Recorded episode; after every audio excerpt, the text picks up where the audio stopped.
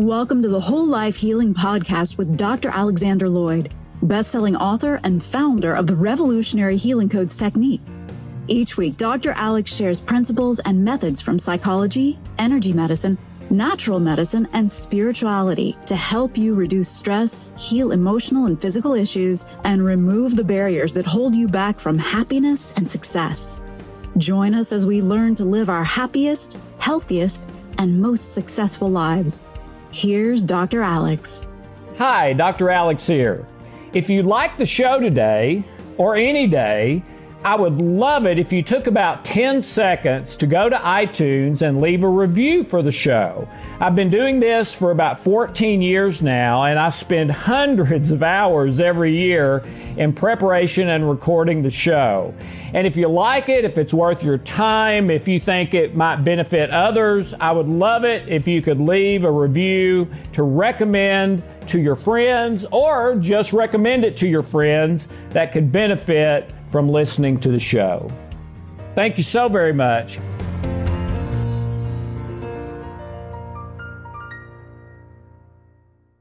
Since we are going to be talking about issues of health and well-being, we wanted to make sure that you understand that this information is not intended to cure or heal anything. Everything in the presentations is the opinion of Alex Loyd. You should always check with a licensed healthcare provider about any specific health concern you may have. Uh, welcome, everyone. Uh, wherever you are, whenever you're listening, uh, we are greatly honored by your presence. We've been doing this about 14 years now, and we want it to be something that gives you a little pickup in the middle of your week, gives you something to think about, and something to practically apply to maybe make your week and every once in a while your life just a little bit better. Uh, today, we're going to be talking about uh, an issue that is at the heart of people either feeling good about themselves or not good about themselves. And, and it's, a, it's a paradoxical secret that most people don't realize. And many people, their whole life, they don't realize it. And so they never fix it. And they're still struggling with it at 60, 70, 80 years old. And I don't want that for you. I want you to feel great about yourself, have a happy, healthy life. And today, if you can hang on with me for about 20 minutes, a lot of people can make this change and it changes everything. And that's what I hope for you. Yeah, mercy versus grace. The biggest issue on planet Earth. Uh, well, uh, I've always said unforgiveness is the biggest issue for everyone. But the reason it's the biggest issue is because kind of the, the biggest thing in everybody's life is how you feel about yourself. Okay? And that comes down usually to two things. Am I good or am I not good? Am I a good person or not a good person? Or am I a good person or not as good as I should be or not as good as I want to be or not, you know, if there's some uh, post it note, ah, uh, you know, I'm not bad, but I maybe am not either what I think I should be. Well, then there's problems there. If you think you're a bad person, there's big problems there. If you think you're a good person, usually things are going to go good in your life. And good, feeling good or not, is inextricably, inextricably tied to am I loved? Uh, just the way I am, without having to jump through all the hoops, without making a mistake, without having to jump over all the hurdles, without knocking any down. Am I loved just the way I am? Flaws, warts, and all. Okay? And if someone feels they are loved that way, what you might call unconditionally, and that they are a good person, man, the sky is the limit. That person's going to soar in their life. I'm not saying they're going to be rich or famous, but they're going to be happy and healthy. And the rich and famous people who come across them are probably going to think, man, I wish I had some of what they have.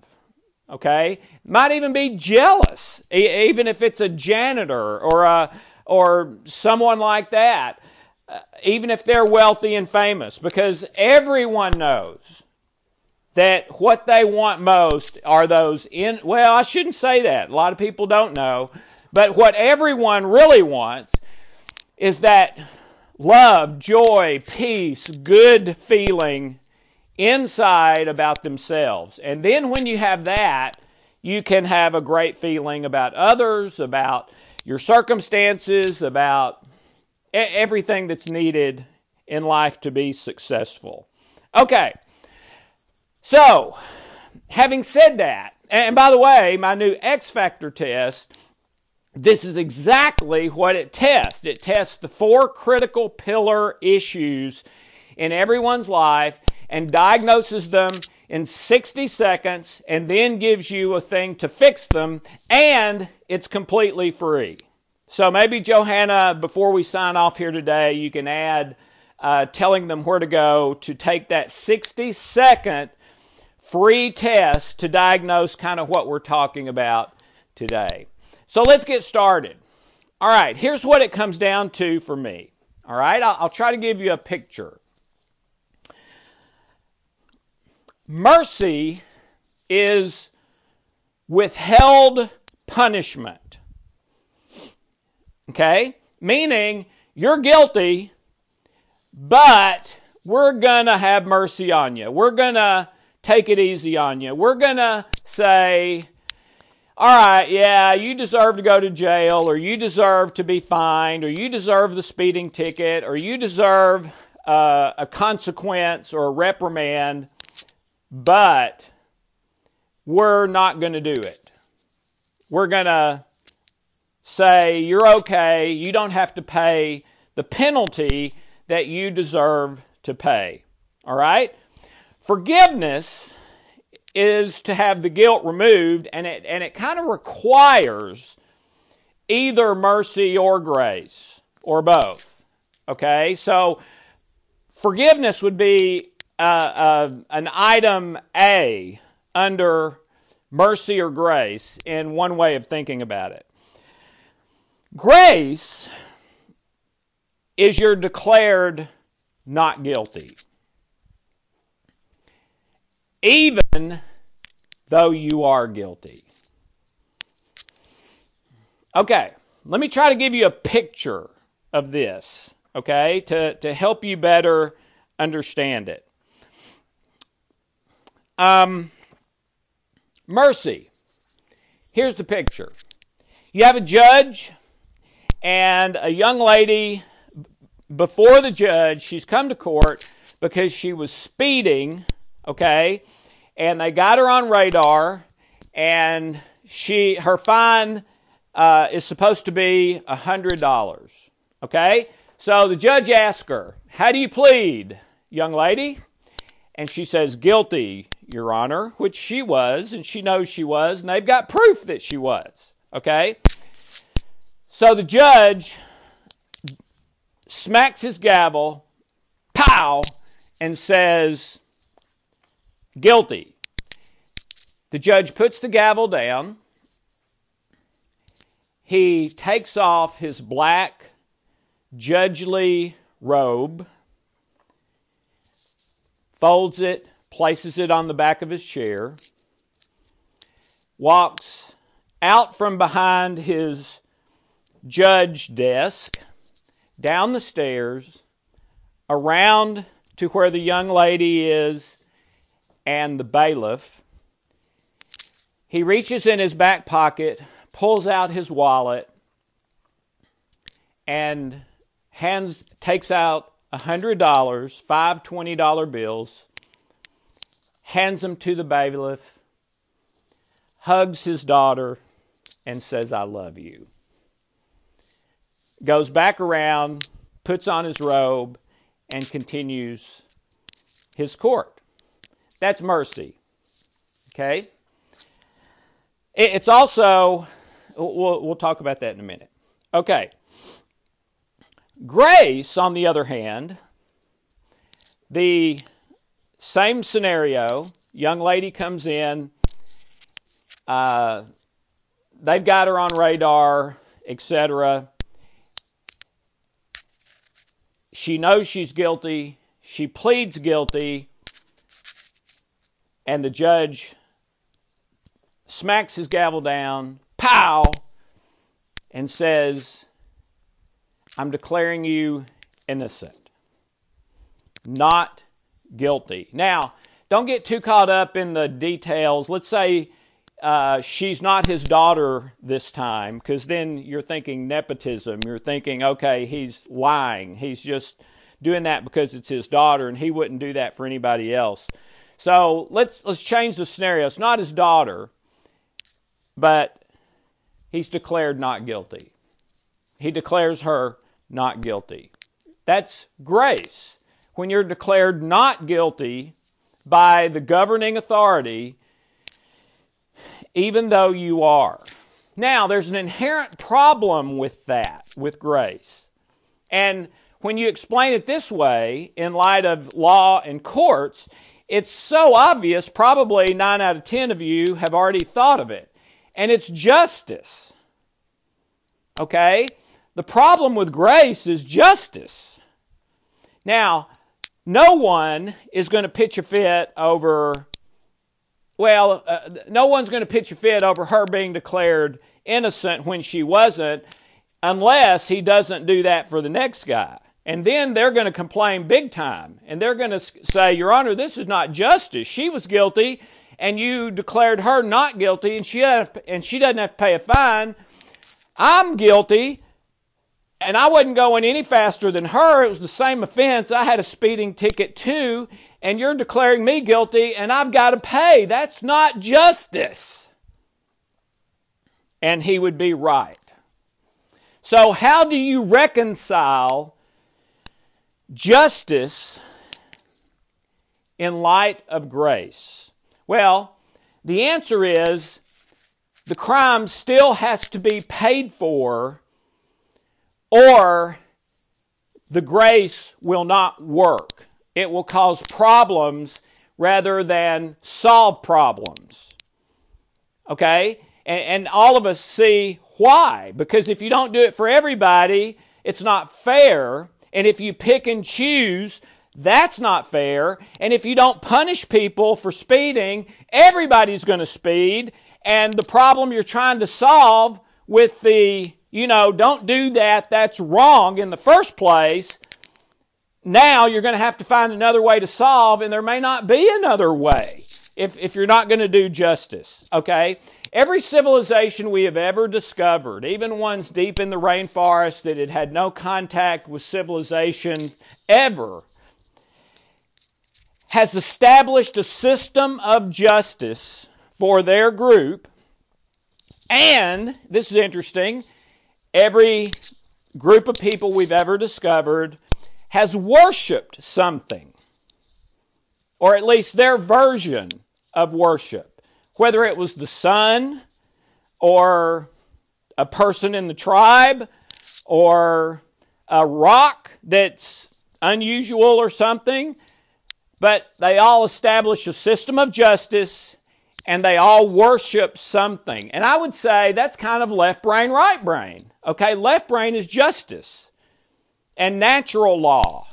We've got to, if we don't establish a system whereby people behave the way they should without detriment to other people in the group or without detriment to the group as a whole, then our group is going to deteriorate over time. So you have to have justice if you're going to have a long term successful group the worshiping something is very much right brain and, and spiritual, not natural. And we have both of those built into us from the time that we're conceived and then born. Justice and spiritual, both. And we feel them both.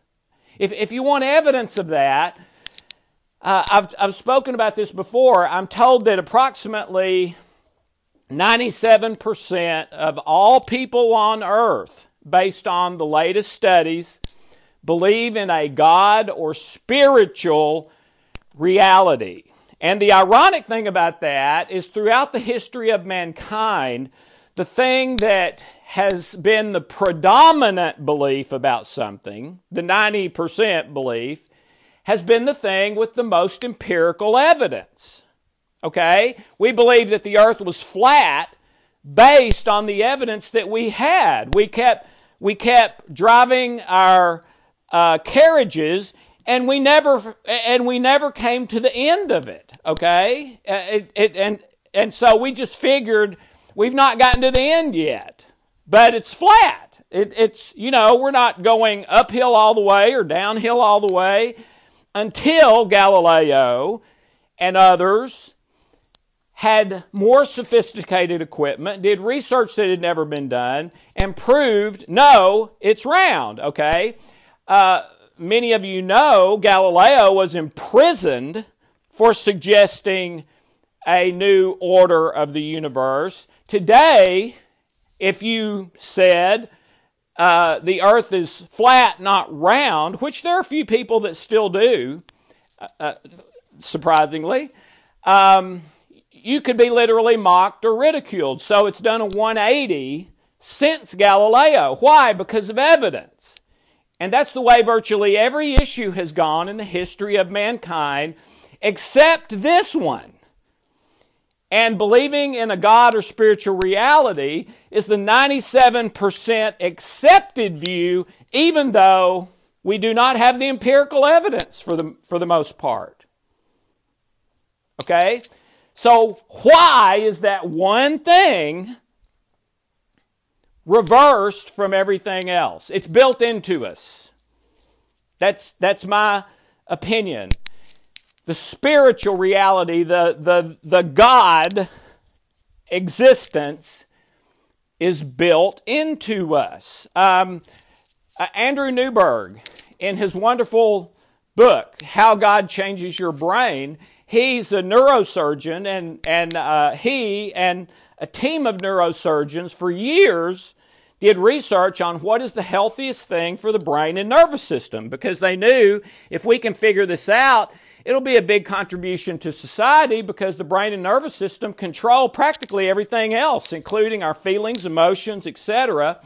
And they weren't looking at the spiritual, they weren't looking at church or anything like that. They were looking for the science to, to see, okay, here's things we can do to make our brain and nervous system healthier. And Long story short, at the end of their research, what they found is the number one most healthy thing for the brain and nervous system is a belief in God and prayer.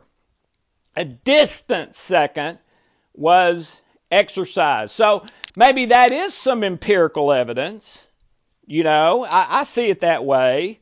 Maybe you do, maybe you don't. But it's built into us justice and the existence of the spiritual. Okay? So you have to have justice and you have to have the spiritual in order to have, I believe, a long term successful group or world or family or whatever it is. And the spiritual would mean love. And of course, we've talked about that so many times how uh, Lennon McCartney were right. All you need is love. Well, maybe not 100%, but there's certainly a whole lot of truth in that. Harvard, the Grant study, confirmed that. Happiness equals love, full stop. Longest, most complete, most successful study on the human condition ever done. All right? So, how do we reconcile? Well, the grace has to be paid for. That's the only way you can have grace and it not violate justice and it be in harmony with the spiritual. The grace has to be paid for. All right? Now, I'm not here today to convert you to my spiritual views. I'm a follower of Jesus Christ. It is the most important thing in my life. Nothing else is close. It's the reason I believe, for my happiness, my health, my success, my great relationship with Hope, my children, many of you, uh, any success I have, it, it's the primary reason, okay? And if you know anything about the Jesus story, historically, the whole reason he came to this earth was to pay that price. And he did. So now we can truly have grace and still maintain justice because the price has been paid.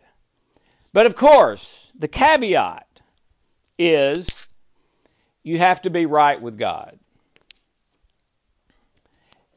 So, as you pray, meditate, think this week, I would encourage you to think about okay, justice in my life. What are the ways I've wronged other people? What are the ways they've wronged me? All right?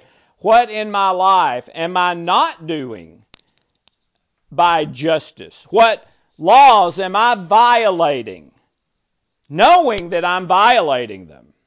And why do I do that? And why don't I stop?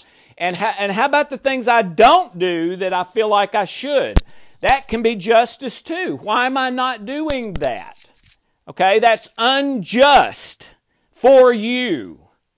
Uh, there's another ancient manuscript that says if, if a man does something believing it's wrong, it is wrong for him.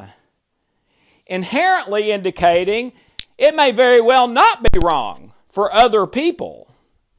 Okay? So each of us has kind of an internal system of justice as well as God's system of justice for us. And those, I believe, when they're right, are always in harmony.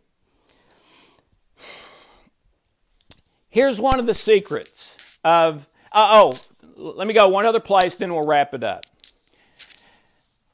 I've told people this story many times. I think it's in the Love Code book. Um, most of us, until 6, 8, 10, we live by what I call our first law, which is to seek pleasure and avoid pain. It is a system of right and wrong that says if you do good, you get good. If you do bad, you get bad. A lot of other names for it the law of attraction, reap what you sow, Newton's three laws of motion, etc. And everything in the natural world, including the universe, works that way. Okay? For every action, there's an equal opposite reaction. That's the third law.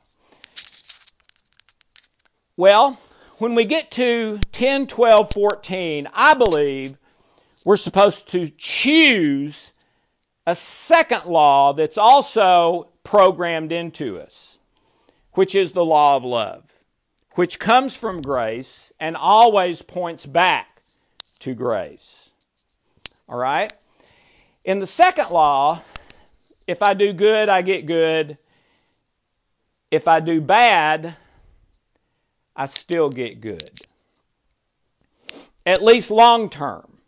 There may be natural consequences. If I steal something, yeah, I, will be arrested and should be. That's the justice. But long term, if I live by love, if I'm right with God, if I'm living under grace, that stealing and being arrested is going to be turned into kind of caterpillar to butterfly metamorphosis into good in my life. And I'm the one that stole. Well, if if God or an angel or somebody, you could say Aladdin's genie if that if you like that better, came to me on the day of my son's birth and, and as I was looking in the nursery window at the bassinet, you know, maybe even before they brought him into the room to his mother, which I was doing, if if someone came to me at that moment and said, "Hey, Alex, congratulations on your son. He's uh, h- handsome, healthy, whatever. I've got a one-time deal for you," and I said, "What?" And they said, "Well, you can let Harry grow up." And if he does good, he'll get good. If he does bad, he'll get bad throughout his whole life, and that's the way it'll be. That's the way it is for most people, and that's the way it'll be for Harry. But on this one day, you'll never have this opportunity again. I will allow you to purchase for Harry that he can live his entire life under the second law, which means if he does good, he gets good. If he does bad, he still gets good. What do you think I would pay for that if that were to happen? Well, I'll tell you what I would pay anything. Everything. I, I, I, would I would give my arm, I'd give my leg, I'd, I'd give all the money I have, I'd give my house, my car, I'd give I'd give my life for Harry or George to have that if they could not have it without me making that deal. I'd give anything. Why? Because the difference in their life would be night and day. Absolutely night and day. Well, uh, no genie came, God didn't come, an angel didn't come but that is available to everyone, to you, to me, to your children, where you, if you do good, you get good. If you did bad, you still get good. And even when you are guilty, you are declared innocent. What's the biggest difference in mercy and grace? Well, in mercy, you can be forgiven the consequence, but still, for the rest of your life, carry the guilt and shame and condemnation. And, and people often do, even when mercy is extended. Under grace, if it's real grace, there is no guilt, there is no shame, there is no condemnation because you are declared innocent. It was not you that did it. It was like a splinter in you. It was not you. And that's the big difference is when you attach your identity to the wrong that you did, then you're dead. And that's what most people do. They define themselves by what they do. I do good, I feel good about myself. I do bad, I feel bad about myself as opposed to grace, where you can feel good about yourself all the time, no matter what, even right after you have done the wrong thing that you knew was wrong and you did it anyway. And that is what the great apostle Paul said in Romans 7.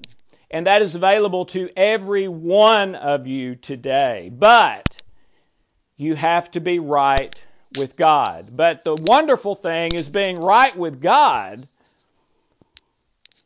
is the thing you really, really want and need most above everything else. Now, I know a lot of you will disagree with that, and I certainly respect your right to your opinion. But I know this is true because I've experienced it. If let me let me say it this way. If you love somebody, probably every one of you that ever hears this loves somebody a spouse, a girlfriend, a boyfriend, a child, a neighbor, somebody. Okay? Well, what if I came up to you and said, You don't really love them, and they don't really love you? You know what I've seen over the years? Them's fighting words. Okay? They may take a lot of criticism and junk from you, but them's fighting words for almost anybody. Okay? Why? Because they've experienced it. And because of that, they know it. Okay? I know that God and Jesus and being right with them are what I need most because I know what I was, what I felt, what was happening in my life, etc., when that was not right. So, one of the keys, one of the secret keys to making this happen in your life is humility. You cannot get there without humility. And humility means I'm going to believe the truth about myself and I'm going to suspend all of my opinions, everything I've been taught, and I'm going to be open to the whole truth no matter where it takes me. Really, at its essence, that's humility. And then let me end with this. Yes, natural law says you reap what you sow. For every action, there's an equal opposite reaction, etc. But there's one natural law that's an exception, and that is the quantum world. Basically, in quantum reality, and, and it's called that because it's a different reality. In quantum reality, anything is possible. In fact, I read a pretty extensive article written by a very well known scientist with, with all kinds of mathematical and statistical stuff that I didn't even completely understand. But the end result analogy he used is in the quantum world, literally, if you went up to a brick wall and started banging your head against it, believing that one of these times I was not going to feel pain and hit my head and hurt myself and start bleeding, but I would go through the brick wall. In quantum reality, there would be a time, literally, where you went through the wall. Well, I believe that is maybe even was put in the universe to give us a taste of what is possible in the spiritual if we choose grace, if we choose love, if we choose the spiritual as it harmonizes with justice. So think about that this week and where you are in your life.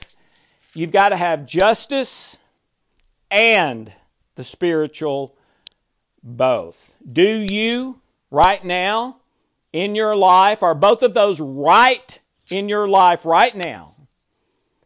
If so, my guess is that may be the thing holding you back or pushing you over the cliff. Fix that, and you will go to the next level in your life, maybe several levels up very quickly. Thank you so much. Have a wonderful, blessed day.